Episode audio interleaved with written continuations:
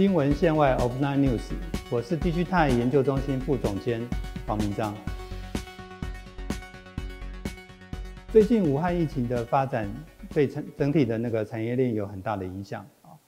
那武汉呢，过去我们比较呃比较过去传统的印象啊，就是它是《三国演义》里面的一个很呃兵家必争之地啊。比方说呃赤壁之战啊，或者是呃关羽那个取荆州啊。或者是那个刘备三顾茅庐哦，都是在在那个武汉附近发生的事啊，所以它是一个很有历史的呃城市。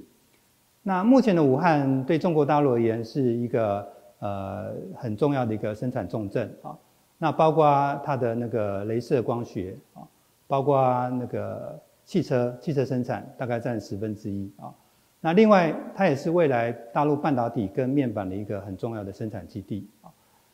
那因为目前武汉疫情的蔓延已经到整个呃中国大陆啊，所以呃对中国大陆的供需都会造成一些影响啊。那目前的中国大陆的在在生产方面啊，其实呃不管是在 smartphone，smartphone 目前占呃全球生产比例大概五成啊，那电视的生产大概占全球的四十五 percent 啊，所以如果说呃，因为这个疫情的发展导致这个复工的延迟啊，实际上呃，整个全世界的供应链都会受到一些影响。其实不只是电子产业会受到影响啊，比方说，呃，大陆在很多的产业都扮演一个比较呃基础产品都是由大陆的方面来生产啊，比方说呃美国美国进口的原料药啊，百分之五十就是来自于中国大陆。那美国医院用的那个抗生素呢，百分之九十五也是从中国大陆来啊，所以万一如果说美中国大陆的这个生产体系万一呃出现了一个明显的这个那个延缓或者是停滞的话，那美国的整个医疗体系也会受到很大的冲击啊，所以这目前是环环相扣的。那目前在全球全球生产布局呃做的比较好的算是日本啊。实际上，日本也不是一开始就考虑要到呃全世界到处去那个做布局、分散风险。主要原因是一九九零年代，日本因为那个呃日元上升过快啊，所以被迫他们要到呃全世界去做生产布局。而且那时候呃 WTO 是二零零一年中国才加入的，所以日本那时候还没有那么积极的在大陆布局啊。那之后呢，二零一一年。二零一二年又发生很多事，比方说啊三一一大地震啊，那全球的很多呃供应链都受到影响。那再比方说泰国的水灾啊，也导致说 PC 或者是硬碟机的生产受到影响。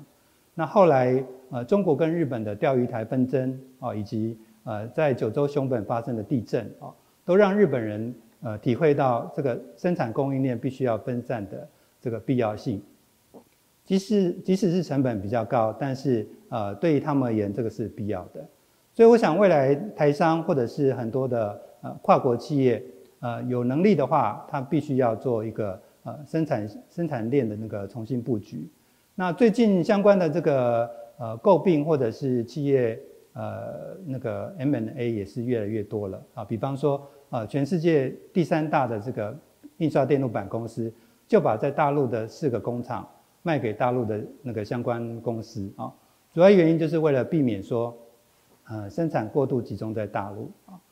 那除了在那个生产生产链生产业链的呃布局要做调整之外，我们觉得这次的疫情啊，也也看到一一些比较呃新兴的机会发生啊。比方说，呃，当年在 SARS 的呃情境之下啊，呃，就带动了淘宝这类的。公司崛起啊，